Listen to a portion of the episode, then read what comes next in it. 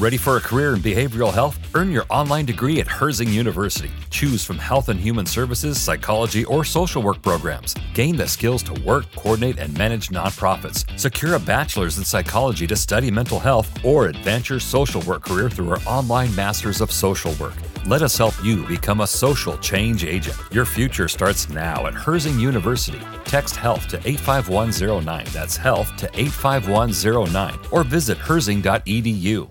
I'm coping with the perimenopause, and I say coping with. It's a big deal. People are going, "Oh, everyone goes through it," and it's not. It's massive. It really is. And I've I've known people who've got divorced because of it. It's that you know because they, they can't hold down a relationship. It, it, it's that it's that dramatic. Hello and welcome to the Women and ADHD podcast. I am your host, Katie Weber. Before we get started, here is a review from Jenna.Nemar. I hope I said that right. On Apple Podcasts. Jenna writes, Excellent podcast. I'm so glad I found this podcast. My ADHD worsened during the pandemic, changing my life in many ways, and this podcast has been a great touch point for me. Listening to other women like me has been so helpful in feeling less alone, less flawed, and helped me take care of my well being and feelings around having ADHD. Katie is a wonderful interviewer and provides an important service to this community in raising women's voices up. Aw, this really touched me, so thank you, Jenna. And thank you for taking the time to write that review. I so appreciate it because A, it lets me know I'm doing a good thing here because, you know, it's not easy putting this podcast together. And B, the more reviews I have on this podcast, the more likely other women are going to find it and relate to the stories of these amazing women and hopefully start to connect the dots and feel less alone in their own diagnosis. And finally, C, I realize the extra effort it takes to stop what you're doing and remember to actually go into an app and write a review like this because of, you know, your ADHD. So, thank you again. And if you are a listener and you haven't yet written a review, please consider adding one soon. They don't have to be essay length. In fact, just go ahead and hit the five stars because that helps too. Okay, moving on. Here we are at episode 26, in which I interview Rachel Morgan Trimmer. I reached out to Rachel after I watched her speak on the topic of ADHD in women and girls for Camp ADHD back in January. And I've included a link to that video in the show notes. I highly recommend you watch it. It's incredibly insightful and thorough, as are many of the Camp ADHD videos. And Rachel has such a lovely sense of humor, as you will see in this interview. Rachel is a neurodiversity consultant, an entrepreneur of 16 years, and self described weirdo. She helps companies recruit, retain, and develop neurodiverse staff through a unique program of workshops and coaching. She is autistic and has ADHD and says that she has an impressive array of mental health conditions, which gives her an insight and understanding of people who are quote unquote not normal. I loved chatting with Rachel about the intersection of ADHD and autism in adult women, especially in perimenopause, as well as whether or not it's necessary to get a medical diagnosis when it comes to ADHD or autism. We also talk a little bit about chronic volunteerism and the stress of motherhood and ADHD, and she gives some great tips for self care. So you might actually want to grab a pen and paper for this episode. Enjoy. Okay, so let's start. Uh, I'd like to hear your personal story first. Um, you are also autistic, is that right? That's correct, yes. Yeah.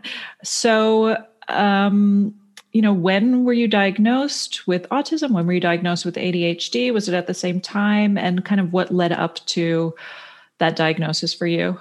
Well, I'm actually still waiting for it. Oh, right. I'm not an uncommon thing in the UK. Mm-hmm. I'm still, um, yes, I'm still waiting for the diagnosis. I'm self-diagnosed, which is valid because obviously I work in this industry. I can spot an autistic from a mile off. Um, you know, I've done I've done so much research. I've had the um, I've had my self-diagnosis validated by other professionals who are not I don't know if it's like a you know a legal thing or what to get the diagnosis because I've been um, I've been identified as autistic and with ADHD by people who really know what they're talking about. So, for example, my last mental health therapist, who was super highly qualified, he's not he's not allowed to diagnose me with with things outside his particular field, like um, you know, but he, he said, you know, he was very straightforward. He said that there was no doubt in his mind that I'm autistic, and you know that was that was enough for me. And then I had a coach, um, an American, actually an ADHD coach, because um, because I was I was pretty sure I did have ADHD. And in the first session, she was like, "Yeah, of course you have." Um, so yeah, see, and and the the difficulties um, are, are enormous um, for an adult woman trying to get a diagnosis, especially a busy adult woman who will. I wouldn't say give up at the first hurdle, but I've not got the time and the energy to keep going back and saying, you know, I don't think you're qualified to diagnose me because you've given me a form that is all to do with little boys and I'm an adult woman and I have no confidence in your ability to diagnose me and I'm not paying you 500 quid for that because I think I know more than you. You know, just stuff like that and, and going to and from, uh, you know, various doctors and GPs. And it's, it's so draining and I've got so many other things to do that I just can't be, um, I can't be, I can't be doing with it anymore. I'm on a waiting list for the autism people. Um, I've been on that for, I, I don't even know, two years maybe? Mm. Something like mm-hmm. that so that's that's where I am with the with diagnosis. It is it is amazing to me how many uh, women I've reached out to to interview who have said, I'm not officially diagnosed. Is that okay? And my response is always sort of like, well, look, we are such intense researchers. We are, you know, if you, you know, deeply, deeply relate to a lot of the literature, the community, the memes, you know, whatever you're seeing out there, if you deeply relate to that, that is pretty much an indication of the fact that you have this. You know, I, I think um, so, and yet, so many of us feel it's so important to get that official diagnosis. And and it's interesting because I'm thinking about like how my own in my own personal situation uh, when I did get that diagnosis, I had all of this paperwork and I had all the self tests, and like I came armed with all of this information because I was terrified that the doctor was going to say, "No, you don't have this." And then I was sort of like, "Well, where's that? Where does that leave me?" Um, because I felt like this, just the awareness and the and my own self diagnosis just so radically changed how I viewed myself and how I looked back at my childhood, and and I just was so terrified that I was going to be told no, which I think is very common. I mean, I, you know, we, we, that's our whole lives is right, right there is, is not trusting ourselves. And, and I remember when the doctors was like, yes, obviously, clearly you have it. Look at you with all of this paperwork. Uh, but I had I made her say it out loud because I was so afraid I was going to leave there and there might be some confusion or or some new you know I might have like misread the nuance or something. Like I made her actually say you have ADHD out loud because so there was no doubt in my mind when I left there that I had misread the conversation somehow because we live with that such that overwhelming feeling of of what did I do wrong here uh, or this didn't turn out how I thought it was going to, or all of that. Um, so I sort of feel like a self diagnosis is the biggest difference in in the journey. You know like that's that is really um that sets the ball rolling. It's it's the first domino whatever you want to call it. Um and so it, it i love hearing somebody like you who is a professional who does this for a living uh who who validates that sense that like you know, a doctor's diagnosis isn't really the end all be all. Sure, if you need medication, then you you need a, a diagnosis. But beyond that, I think so much of that work is internal. Yeah, I would agree with you. And I'd like to pick up on something that, that you said um, about you were afraid of being told no. And we are so used to being told no, especially women with ADHD. We're told no, we're, we're invalidated all the time. I've been told you can't have ADHD you haven't got ADHD. And I've been told, you know, it's not just with ADHD, it's so many other things that we, we say or believe or or even feel that are invalidated by other people. And I think part of it for for people like us, for grown up women, is that you just you've had enough of that. You just don't want any more. So it's not something that you might always actively pursue as strongly as you might pursue something else for example, you might pursue a diagnosis for your child more easily because it's not um, it's not so much about you anymore and also because you've got more strength to do it for your kid. I think sometimes we don't do enough for ourselves. We don't advocate enough for ourselves. We don't value ourselves enough to fill in the forms and go to the doctor and say yes i need this. Yes i am correct about this. Yes i have done my research. We shouldn't even need to do that. We should just be able to turn up but we mm-hmm. we feel like we have to bring all the paperwork like you said and, and prove that we know what we're talking about and that we're not wasting anybody's time. And I think for, for women, we, we're very much ingrained that, that we shouldn't be um, doing all these. And, and it really takes, I think, a lot of self talk to value ourselves enough to take those steps to get what we're entitled to. And I think that that word entitled is something that sits very ill with us. I, it certainly with me. I don't feel like I'm I want to stride in somewhere and go, I am entitled to this, I am entitled to a diagnosis, even though I am. But it doesn't feel comfortable saying that. And I think that's more to do with the the way society treats women and gives us an expectation to behave. And I think some of that is compounded by having ADHD. Oh my goodness. Yes. And I think you you know the word value uh, i think is so loaded as in terms of how women view that. Like you said it comes with a sense of entitlement which it really shouldn't. Um, or or there's nothing you know we shouldn't have a negative uh, connotation to entitlement. I mean men certainly don't. I mean my my husband and i have conversations where he will fully acknowledge like the difference you know what led to our different opinions where he said you know i grew up never doubting my own opinion because I was a man. I never had to. Uh, I always belonged in the room, you know, and and so we sort of will see how that frames so many of our different approaches to conversation. And I think you're right. It is such a specific, specifically female symptom, I guess, of ADHD and neurodiver- neurodivergence. I think at, in in all its forms. Uh, I wanted to hear from you what were some things in your past looking back at your own childhood where you say oh the signs the signs were always there well there were a lot of them. Like in your report cards i had similar things. I had must try harder not reaching your potential and keep saying i don't understand why you can't do it. Um, but tuning out was a big one because I, I realized I realized when I, you know, when I self diagnosed with ADHD, how extreme it is because I was so confused because the teacher would say, Why didn't you listen? And, and I'd look around me and everyone else had done the thing correctly and I'd done it wrong. And I couldn't understand because they didn't tell us how to do it. And of course they had. And I tuned out to the extent that I didn't realize that I tuned out. And I still don't realize that I, I do that. I still do it and and I I miss um, I miss big chunks of things. So there was yeah there was a lot of confusion that that classic tuning out the the inattention being bored a lot of the time. I thought everybody was bored at school, but my my boredom was extreme. Going to um, great lengths to avoid things that I thought were boring. Mm-hmm. I remember one homework assignment. I had to write an essay on the life cycle of the large blue butterfly.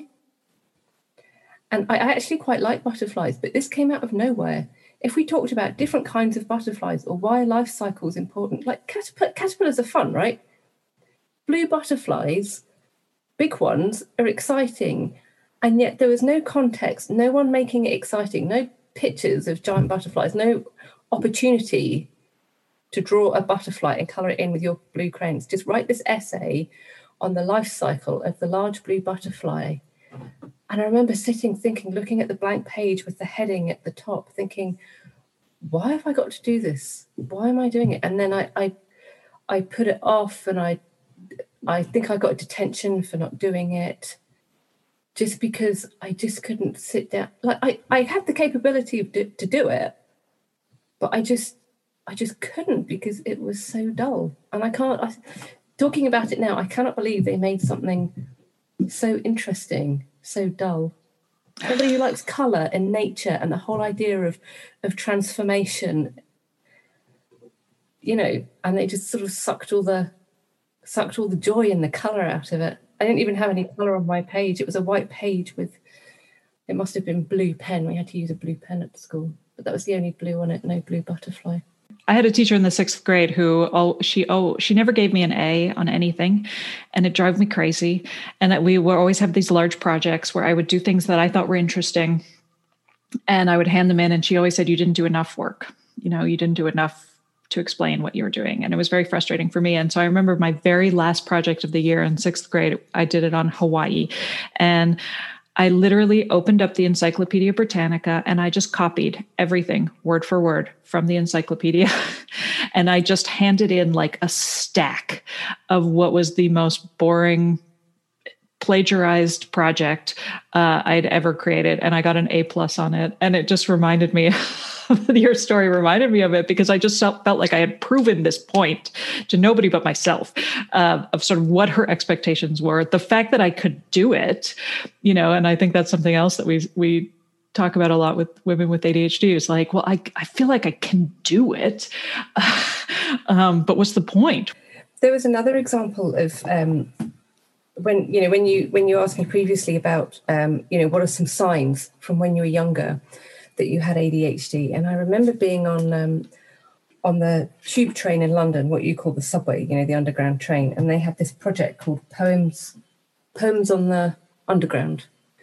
And I read one which I think was five verses, and I really, really liked it, but I didn't have pen and pencil on me to write it down. And it was in the days before everybody had a, a camera phone. So I memorized it. It was a reasonably long tube journey. So I just read it over and over until I memorized it. And I knew that was like a little bit unusual, but I didn't know it was a symptom of ADHD. I didn't know about hyperfocus. And in fact, when I went to the first person, the first medical professional I spoke to, who was an old white man with glasses, who was a psychiatrist who did not understand, I was going to say me. I don't think he understood women or ADHD or anything about me and didn't even try.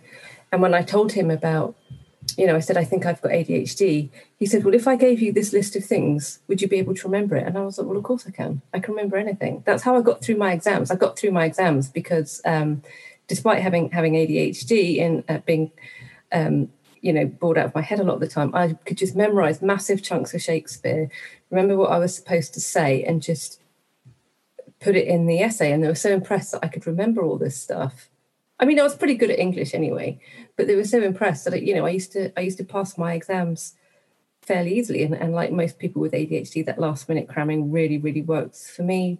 You know, doing well under pressure and so on.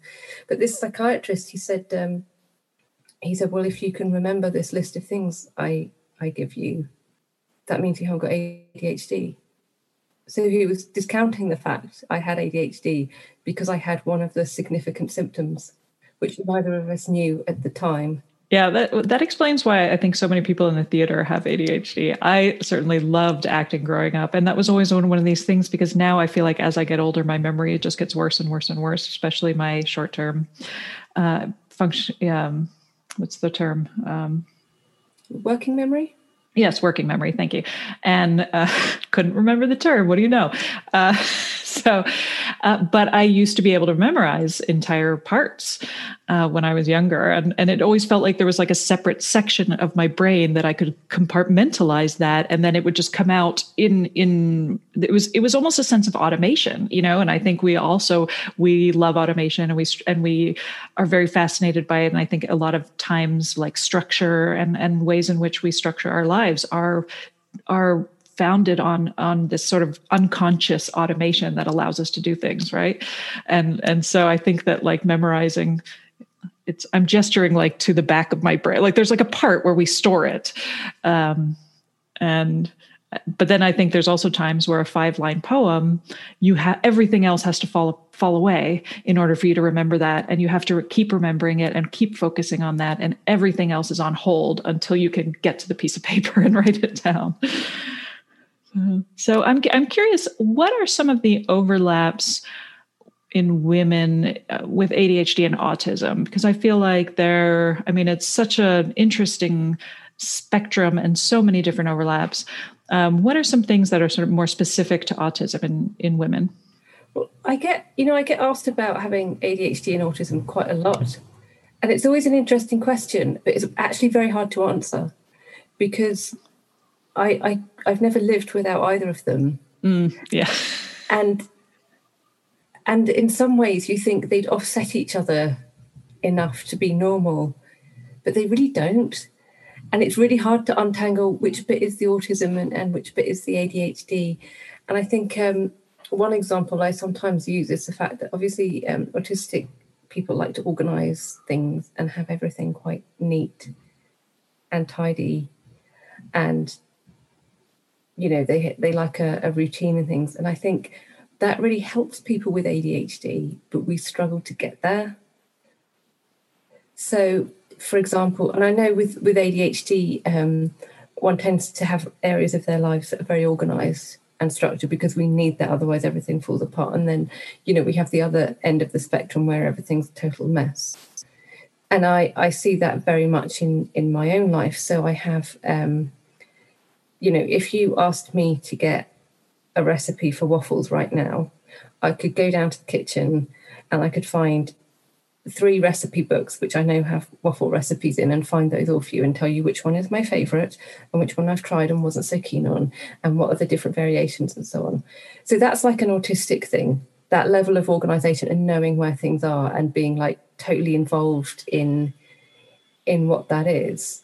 Um, but if you ask me to um, find some paperwork, which is not something that interests me, then that's where the ADHD very much comes in. So if you said, Can you find this document from this month of this year? I would um, I would say yes, and then I wouldn't do it. Because I, you know, we do that, don't we? We sort of pretend we're like, yeah, yeah, I'll do that for you because we like to people please. That's a, I think mm. people find that very much in women with both ADHD and autism. We do like to people please. Okay, yeah, that's no problem. And then you think, well, I can't do that, and I don't want to do it and it's going to take too long. And I don't know where it is because I haven't organized all the things. And then, you know, and then it's not something that happens. So I think, um, I think in some ways they, they do offset each other, but they do. Um, I find the some of the ADHD habits uh, kind of annoying for an autistic person because I like the place to be tidy, but I don't like tidying, which is obviously, and it's not a problem that you can sort of get around because you you can try and live with the tidiness sorry with the mess which is not comfy for an autistic person because we it's more than just oh i don't like this mess. It feels it feels kind of it feels almost physically uncomfortable yes i relate to this very deeply right now but then with the adhd you're like well i don't want to tidy that's boring i want to go and look at my waffle recipes I want to go Interesting. go the butterfly. Tidying's boring. I don't. Yeah. So um, there is there is quite a lot of conflict there, and I but I think um, when I need to sort of get some structure in my life so I can get the things done. I think the the autistic side, where um, where I'm capable of making a schedule and a structure and a framework and a plan, and all the things that us women with ADHD need to sort of hang everything else on it's like a rack, isn't it? A structure, a framework that we can hang all the bits of our lives on so we know where things are and when things are supposed to happen.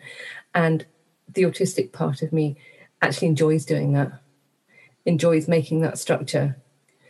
And then that's easier to keep the ADHD sort of, I wouldn't say under control because it's not something that you control really, but um, in a place where I can do the things that I want to do. And and I say this like it's a thing that works all the time and my life is just uh, is just calm and smooth and tidy and everything's fine it's not it's always um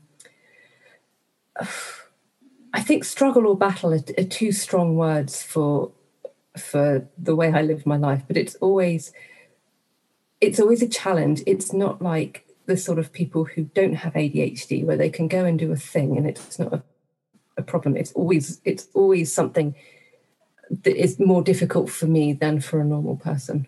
You just reminded me uh, when you were talking about in the Camp ADHD video when you talked about volunteerism. Yes. I had, you know, an experience with my children's elementary school where I had gone to a PTA meeting, the very first PTA meeting I ever showed up to. I don't know why I even went in the first place. Usually, I mean, my youngest was a baby at the time, so I don't know how I got out of it. Maybe I was looking to be around adults. I don't know. But I went to this PTA meeting and they were looking for somebody to design a new logo and I am a graphic designer and was like, no, I can do that in my sleep. Sure, I'll do it. I volunteered. I did it uh, that night and and sent it off to them um, because it was interesting and sent it off to them. And then in their minds, I was this highly competent person. And so they asked me to then join the PTA. And I was sort of like, um, okay, how bad can it be? And that started me on this like five year train of misery of getting more and more volunteer responsibilities dumped on me, not being able to say no. I spent the last two years as the president of the PTA, which I think is so hilarious because I feel like, you know, I'm such this hot mess, but I also at the same time feel like a very highly competent person. and, and, you know, so really struggled with how it took over my life. I felt like a terrible mother. And I was like, the irony is not lost on me that as I am now this in this intense volunteer position, my entire like home life and family life as the as a parent has fallen apart because I had to do all of these things. And so anyway, I just I, I, I didn't even think about volunteerism and that people pleasing aspect and the inability to say no and all of that that I've struggled with as also sort of part and parcel with, with ADHD. Uh, and, um, and, and that, and that simultaneous juxtaposition of, of being highly competent and yet at the same time, I think like you, you had said before, like, you know, how, um, needing to sort of focus on something then um, all of the structures fall apart you know? And and this is something i talk about a lot with with women who like me were diagnosed within the last year. I call us like lockdown diagnoses or pandemic diagnoses whatever you want to call it. But really women mothers who as soon as we everybody was home and and remote learning happened and suddenly our house was a disaster and um, you know everything that we had had in these tidy structures and time containers was just blown to bits and and we imploded and um you know it's it's interesting to to me because that makes you know I, I, I see now why I took the why I took something that had been suggested to me for years and I never really sort of related to and suddenly I felt like I uh, really needed to like get help and figure out because I was struggling so much. Um, but I, I'm curious as to what you think about structure versus hormones because I while I also sort of felt like structure is something that is essential and I think it's very important to us.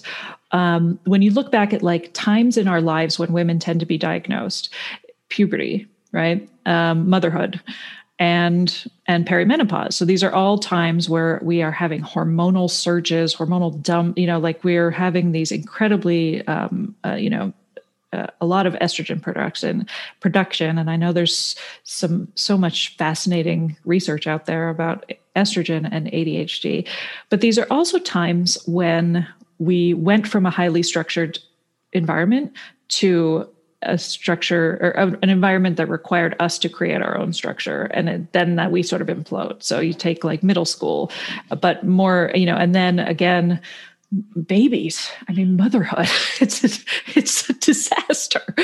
Uh, and i think so many of us struggle and and struggled more than we felt like we should have you know and and also struggled in silence because motherhood is supposed to be something that you're really happy about and you and something you're supposed to love this bundle of joy every moment. And you're like i do love this bundle of joy but i also am really depressed.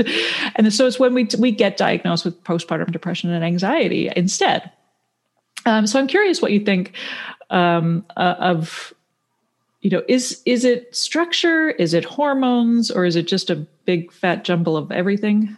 I think it's um, I think it's really hard to sort of untangle all that because um, you know the, we know that hormonal changes make ADHD worse. The impact of um, estrogen and progesterone on the brain, we know they affect dopamine and serotonin. Um, but untangling that from everything else that's going on because puberty is hard even if you know even if you're not a woman with ADHD. And, and so is perimenopause. I mean, the, the hormone fluctuations can be quite extreme. And it was interesting what you were saying about, you know, the, the structure and stuff, because um, Dr. Ellen Littman, who I quoted in my talk, she said something very interesting about women with ADHD, especially, you know, when you become a parent, which was um, that you you don't expect a support system and you haven't got a support system. You are the support system. But we we don't you know with adhd we struggle enough to create our own support system. We don't ask for it for anyone else because you know as women we're, we're taught not to ask for things like we've discussed.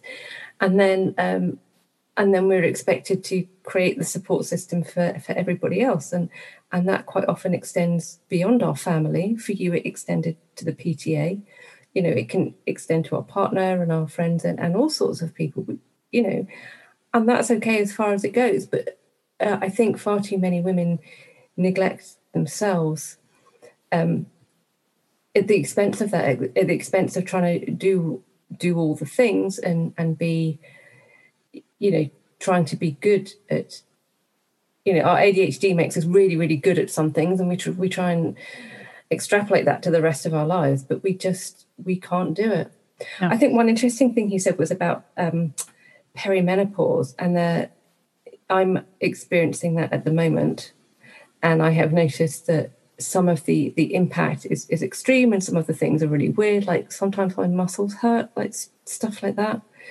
um the the mood the mood changes. I would say swings but it's not i just think that trivializes it. Your mood is everything isn't it, it mm-hmm. changes your whole day your whole week. And so the the mood changes are um are quite extreme in my case. But i think for people my age and in my situation, we need to look at the other thing that's going on. So I'm, I'm, coping with the perimenopause, and I say coping with. It's a big deal. People are going, oh, everyone goes through it, and it's not. It's massive. It really is. And I've I've known people who've got divorced because of it. It's that you know because they, they can't hold down a relationship. It, it it's that it's that dramatic. But if we look at other things, people um, people my age and um, having their kids later now in some situations. So I had my I had my second kid when I was 40. So I've got little kids still. And I'm 46, but also people in their 40s, and I see this a lot in my friend group who are, you know, they're a similar age to me. Our parents are starting to get old and to need more care. So um, in any friendship group, in in my age group, you've got um, you know, someone's mum's ill or someone's dad has had a fall or uh, you've got to take them for their blood because and you start helping out more don't you? you you do the driving you might mow their lawn you might you might take them a dinner so um, the sandwich generation when you've got parents to look after or it might be other elderly relatives you might have an aunt or, or whoever you've got the the older folk to look after and you've got your little kids and you're having a perimenopause and you've got ADHD. And with all of that, you've got the rest of your life. You've got your work, you've got trying to take care of yourself. You could go for a run, but when, are you going to find time for going for a run? So you, your self care is slipping. You've got to make dinner. You've got to phone the man about the washing machine because it's broken. And again, all these things seem little. Some, you know, oh, you're having a mood swing. You've got to phone a man. But when you put them all together, it's it's enormous. And it's like, well, that's only going to, people say to me, that'll only take five minutes. One, I haven't got five minutes because I'm doing something else. And two, if you give, if you give me 20 things that take five minutes, that's an hour. I can't do it in an hour because I have to task switch. That's an enormous cognitive load because I've got to remember to phone the man and to make the dinner and to buy the stuff for dinner and to remember that one of my kids doesn't eat this thing, so I have to buy a different thing. It's a huge cognitive load. With ADHD, we can we can take a lot but not everything. And I like the words of um, Brene Brown, who um, who you're probably familiar with, who writes a lot about um, you know accepting your imperfections and, and, things like that.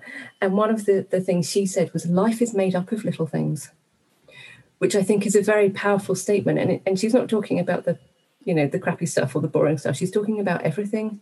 So if you think back to your report cards, for example, that's a a little thing, a sentence written in a report card. And yet, you know, it's it means a great deal to you. And when we're thinking about the sorts of things we're we're doing for our kids, they might not remember um a, you know, some of the big stuff that we did. You know, we I say to my kids, Hey, remember that time we went abroad on this really lovely holiday? And they were like, Oh yeah, they don't really remember, but they remember the time we went around the corner and threw snowballs at each other. Little things. Yeah. And so that's what our life is made up as. And I started this th- this thread so long ago. I've I've just dropped it now, and I don't even know where I was going with that. But I think I've I think I was just trying to create a sense of how much there is going on for people like me.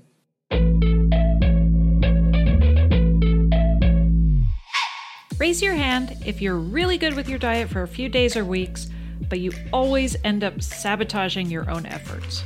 Or you fear having certain foods in the house because you feel like you lack the self control to avoid them when they're there. Or you feel like everyone but you has this whole eating and exercise thing figured out and you just want to scream, What is wrong with me? Well, guess what? You are not alone. In my book, Worth It A Journey to Food and Body Freedom, I share with you my own history with yo yo dieting and binge eating from my very first diet at the age of 14 to the nearly 30 years I spent on a merry-go-round of weight loss and weight regain. I also share with you the six essential steps that helped me to finally break free from diet culture and rediscover my health and my self worth. If you are ready to break free from dieting and binge eating cycle for good, and heal your relationship with food and your body, head to worthitwithkatie.com to get your copy of my Worth It book today. Yeah, and I think the other thing that I really appreciated in your video when you talked about the list, you know, the list of things to do, and how um, you know the the list for the child versus the list list for the mom, and I you really touched on something that I don't think we talk about enough, which is how asking for help is actually very complicated. and so, like you, you know, the spilling of the cereal and how you had to clean up the cereal, and you use that example of like, I suppose I could have the children clean up the cereal, but it, it's not that com- it's not that easy. It comes with a lot of other factors that we then uh, add to the mental exhaustion. Uh, and I think about like my husband, who is always offering to do the laundry, uh, and I I can't allow him to because he does a shit job. And he doesn't he doesn't fold properly and he doesn't even like turn clothes back the way they're supposed to go or he doesn't match sock you know he does all of these things that i then have to go back and redo that it will take me just as long and give me so much more emotional baggage to allow that help. And and i suppose there's then the other side of me that's like well you need to just get over those things. And sometimes you do. I mean like i've i allowed myself to um, bring in before before covid we had a housekeeper and that was something that was an, an, incredible burden off of me uh, or off you know a credible load off of me. But it, it, also came with a lot of difficult baggage in terms of just like feeling guilty that i had to do this.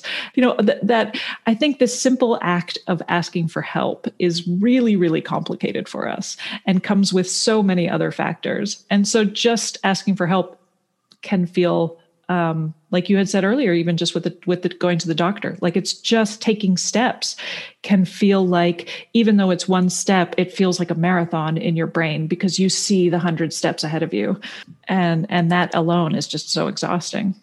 I think it's. I heard it described as being um, the project manager and the person who does the work. So in a normal job, you have the project manager who tells everyone what to do because they're competent, they do it.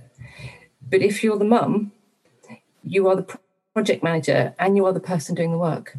So you have to tell the kids to get their coats on, which is a project manager's job, but then one of them can't zip it up. So you have to do that as well. Or you tell them to sweep up the cereal and you have to tell them three times because your workforce is not highly trained.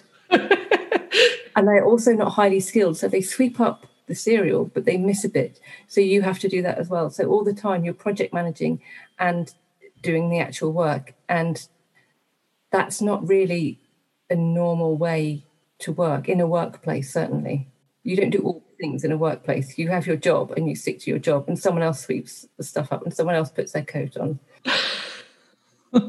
um, and I'm also curious what what your take is on the term comorbidity, especially when we talk about depression and anxiety, because I have I cert, I personally feel like there are comorbidities that make sense to me, like dyspraxia, or um, um, you know, uh, I can't think of something else right, but you know, things that sort of all fall together in this neurodivergent spectrum, and they all sort of people have sort of pick and choose uh, things that um, might relate to them on this spectrum.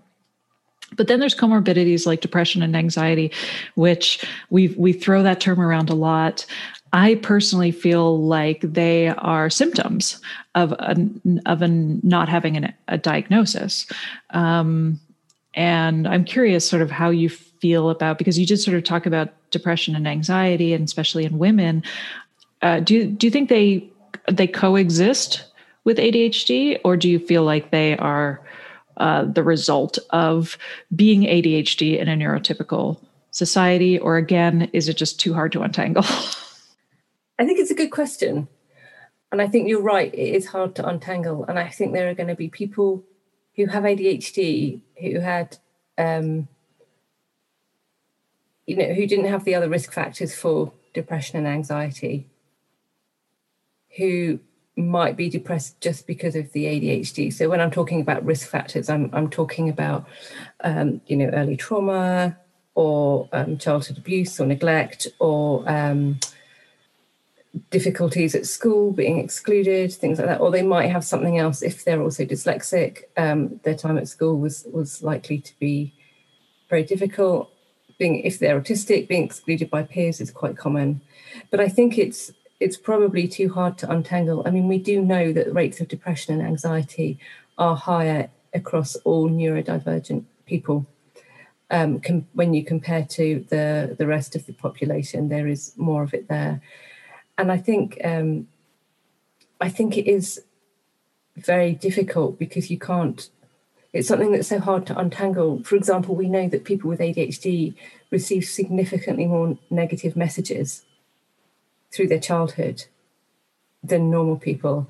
And just you know absorbing that and dealing with that and un- thinking that that's normal which i think is the, the biggest problem um, is, is obviously going to lead to some some mental health issues. And even those people those neurodivergent people who've um, you know they've either not developed mental health issues because they're quite resilient or because um, or they've they've had them and then they've um, they've had some therapy and they've learned to deal with them.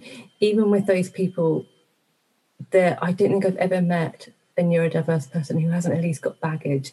So it might not be a mental illness, but there, there's stuff going on. They're gonna there might be something that sort of sets them off. It might be a remind. It might be looking at your report card, for example, and and just you know feeling sad or feeling angry, or it might be a, the way somebody talks to you or makes a joke. Say, "Oh, you're so lazy," And for a normal person, they might laugh it off. And for someone with ADHD, they're going to properly kick off at that, even if they're not mentally ill.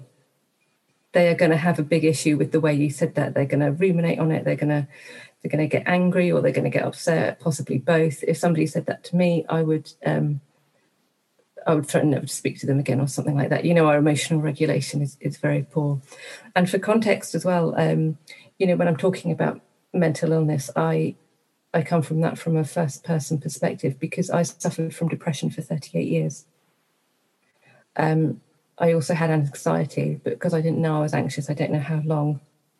I had generalized anxiety disorder, and along with that, I had um, I had some other mental illnesses, which were basically um, those things come out of the, the poor coping strategies for dealing with the depression and the anxiety. So um, anytime you're um, you're avoiding things, you're getting into situations where you're extremely avoidant of things like social interaction, or you might even develop a phobia as a reaction. There's things like OCD, which is an effort to exert control because you can't control other things that are going on around you. Addiction, of course, is very common with people with ADHD because it's partly our poor impulse control but also the fact that people are shoveling a load of crap on us all day, every day, telling us that we're useless and we're not trying hard enough and we don't understand and we're confused and everything. So we're going to start drinking or, you know, shopping online or gaming to extremes because that makes us feel better and that's how we cope. And then before we know it, we've got an addiction. So yeah, we, we see an awful lot of that.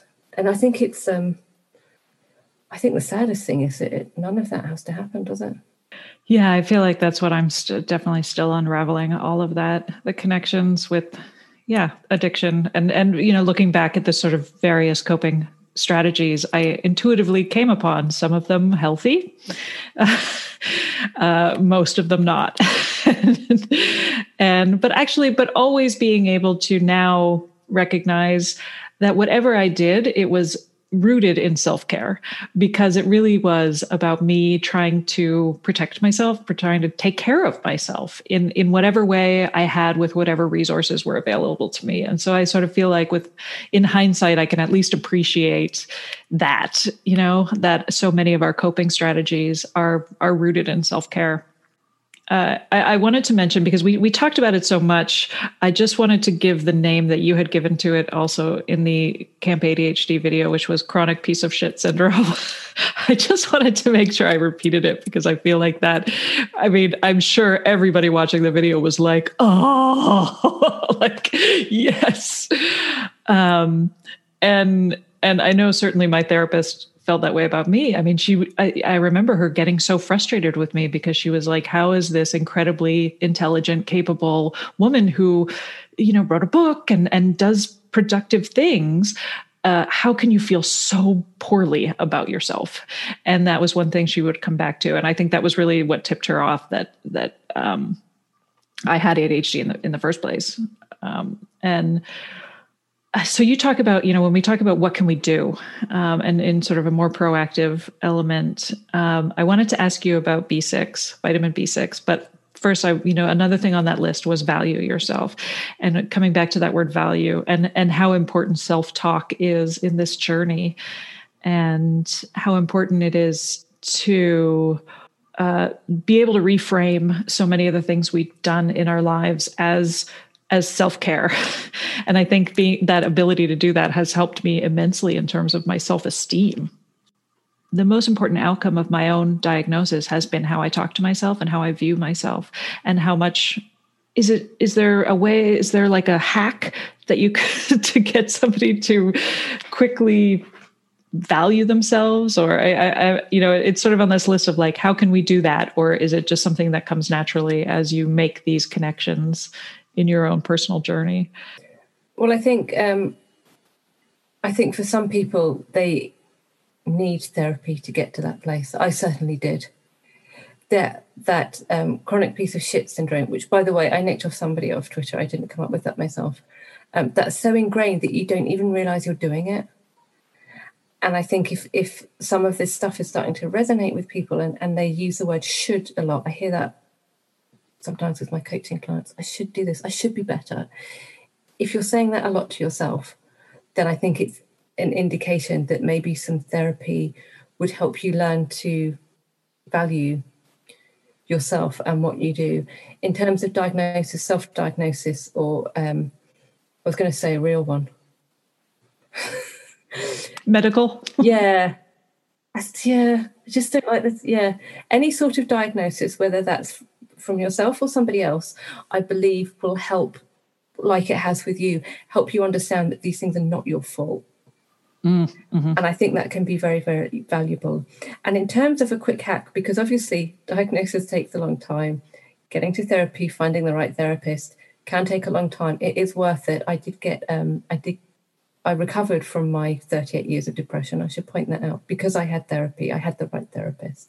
So it is something that's achievable, not for everybody perhaps, but it is something that should definitely be explored because if there's a possibility that you could get better or at least learn to cope with your mental illness or mental illnesses, it should definitely be something that should be explored because uh, you you know people deserve that. They deserve to feel better, and it, they find it so hard to believe and I think trying to convince them of that can be incredibly hard. And one one hack that I've I've used and and I've had used on me is when we're doing all this talking to ourselves, all this you should be better, your house should be tidier, you should be feeding the kids better food, you should be doing this, you should be doing that. I sometimes say, um, well, would you talk to your friend like that? Would you talk to your best friend like that? The way you talk to yourself? No, of course not. I wouldn't go up to my friend and say you're a piece of shit and you're crap at everything. And you and you say well why why are you talking to yourself like that?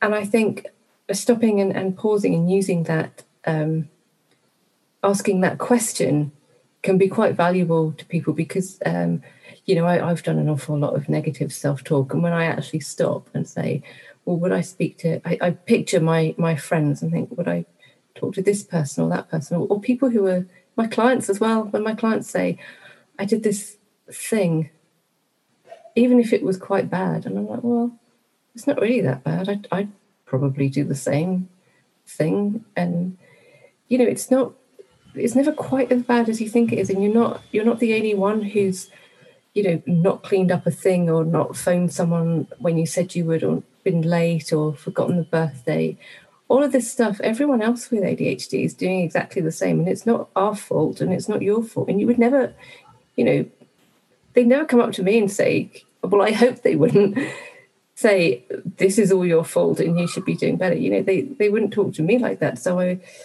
I really try and convince people that that's not a good way of, of talking to yourself. And it's not, you know, even if you don't care about yourself, maybe you care enough about other people to take care of yourself, to have that positive effect extend out to other people because um, you know while you're while you're talking to yourself like this and being down on yourself and all of that you're not you're not being what you want to be to other people. You're not necessarily being the, the good friend that you want which isn't the one who remembers to phone and or remembers people's birthdays. It's the one who suddenly remembers that their friend likes what we were talking about earlier waffles. And they see a book about waffles and they buy their friend a book about waffles because that's the sort of thing that people with adhd do. And you know the, the more you look after yourself the more you've got the capacity to be that sort of friend or to be that that wife or partner or mother or child or colleague or whoever it is so you know if you don't care about yourself enough and i can understand that i, I would hope that people would address that but for now if you can't do anything else maybe you could be kinder to yourself for the sake of the people around you well that's lovely that's such an ADHD question, isn't it? What's the fastest, easiest way to get self worth? yeah, it is. It's a good question too. uh, no, those were all lovely, and and um, so that's a great segue into talking about your coaching. You coach one on one. Yes, I do. I do. Um, I have a, a, few that I do privately, and I do it uh, through workplace um, services as well. So that's when the company hires us to do training on neurodiversity, all aspects of neurodiversity. And then um, they can also pay for coaching sessions for their individual staff if they need it. So you might find, for example, a dyslexic person who needs some help with um, organization, or you might find somebody with ADHD needs some help with with structure and, and planning, or you might find somebody who is autistic who needs some help putting in the reasonable adaptations in the workplace to enable them to do their best work. And I think what's important to emphasize here, it's not just about dealing with all the stuff you're crap at, which is it, for too long has been the narrative, but it's also about making sure you can do your best work which makes perfect sense. I mean, I, I, find your job fascinating, and I, I know we're running out of time, but i am like, there's so I could talk your face off for hours because I, I, I was like, oh, I haven't even gotten to your amazing, fascinating job, which is that workplaces actually hire you to help them become more efficient through recognizing neurodiversity within the workplace, right? I mean, really, it's self it's self interest that would hire you because you would think that if you hired somebody to, like you said, tutor almost, for lack of a better word, somebody in the workplace, they would become more productive. Uh, and it's such an it's such a mindset that does not exist in America at all. uh, so, um, but it's such it's fascinating. Can you tell me a bit more about your your um, neurodivergent or, or neurodiversity consultancy with workplace? Mm-hmm. Sure. Well, um, we we do quite a bit of training. So we have various um, various workshops and training modules where we, we talk about you know exactly what neurodiversity is because most people don't know anything about it, which is good. makes my job easier actually. Um, and we, we can train them uh, on all all aspects. You know what it's like to be autistic, what it's like to have ADHD, and then how to communicate um, with with um, various different kinds of people. And and when it comes to the benefits, you know we, we talk about the fact that hiring people with um, with these conditions is actually um, the the net benefit. If if all you care about is money, you're still quids in because um, you know the the costs associated with hiring neurodiverse people are small. Then normally some a lot of the time there aren't any costs. It's just doing things a little bit differently, you know, not being weird or you know using the phone instead of an email, little things like that. Um, and then of course it's it's not just you get a productive person in because there's lots and lots of studies about how productive um, neurodivergent people are in lots of different ways if we if we have the right conditions which you know as, as you know you know adhd people work very very quickly a lot of the time. Dyslexic people great at problem solving. Um, autistic people um, very good attention to detail very productive and so on. So when you have when you hire a neurodivergent person, you're not just getting their level of productivity, but you're also having those benefits extend out towards the workplace. So when you're being inclusive, you're finding that everyone else in the workplace is working better as well because the collaboration is better. The whole inclusive vibe, you know, that you're not excluding people, um, leads to more innovation, more productivity, more creativity. And there's, um, I'm, I'm not going to cite all the studies now, because I don't, you know, I don't know how many autistics autistics love a bit of a, a bit of science. It, it's you know you can look this stuff up on online. There are a ton, but the, the, the, there's lots of different studies on this, and they all agree that it's a, a net a net benefit. We are more productive, and that you know if all you, all you care about is the money, then you've got that covered. But we find as well a lot of people are coming to us not just because they want to improve their bottom line, but because they want because being inclusive is the right thing to do and it's actually something they care about and with a lot of our clients they talk to us about it and then they go well my son's autistic or my nephew is dyslexic or i'm married to somebody with adhd so they want to learn about it for themselves as well which i think is really lovely um, another question that I ask my guests, which is, you know, the the term ADHD is so problematic for so many, especially women with the H in ADHD. So many of us do not relate to that uh, at first glance. At, um, and if you could rename it to something else, what would you call it? I really like this question, and I had to think about it. Um, I agree with you. The the whole sort of deficit disorder thing is um, it just doesn't sit well with with us because it's it's a difference, not a disorder. But also, I don't think we should diminish the challenges because we've talked a lot today about all the difficulties that come with ADHD, and I don't want it to have you know a name like the super happy fun rainbow syndrome when when that's not the reality right for people. Yeah. So um, I quite like the expression chaotic good. Have you heard of that? Things are chaotic, but they turn out all right. We think of chaos as being a bad thing, but chaotic things can be good as well. You know, where people don't always follow the rules about stuff, like, um, you know, if they if they kind of bent the rules to get some food from a restaurant to feed the homeless, that would be an example of chaotic good. So yeah. I quite like um, chaos condition. I quite liked, and I quite like this the idea that with ADHD everything is like extreme, isn't it? So the good stuff and the bad stuff. So I quite liked excess everything existence, which you could shorten to triple E, which I think sounds quite cool. and cool It's very important. Triple E, I like that. Yeah, yeah. triple E, I quite liked. And the other, the other thing I was thinking about um, was the fact that we're multifaceted. We've got lots of different things, like a, like a gemstone. So I didn't come up with a name for that. Well, gemstones are also created after a lot of pressure is put onto the soil too, which I like that. Yeah. yes, and I, I, like the idea of us having lots of different sides and sparkling. That's why my, my Twitter name is Sparkle Class. That's partly the reason. So I was thinking something like gemstone syndrome might be quite good. Um, I love that. I appreciate your insights so much. And it's been such a pleasure. Thank you so much for inviting me. It's been really nice. I, I always like talking to um, to people with, with ADHD and autistic people just because I find the the conversation is a lot easier. I don't have to struggle. To, I, I, I don't have to rush my words I can talk more slowly because I'm not afraid of somebody interrupting me, which is ironic because ADHD people are known for interrupting, and yet when you get two in a room, they stop doing it. It's it's weird, but yeah, I've really enjoyed this interview. There you have it. Thank you for listening, and I really hope you enjoyed this episode of the Women and ADHD podcast. Also, as you know, we ADHDers crave feedback, and I would really appreciate hearing from you, the listener please take a moment to leave me a review over on my website, womenandadhd.com, or on Apple Podcasts, or Audible, or whatever other platform you're using. And if that feels like too much, and I get it, then just take a few seconds to give me a five star rating. Boom, done.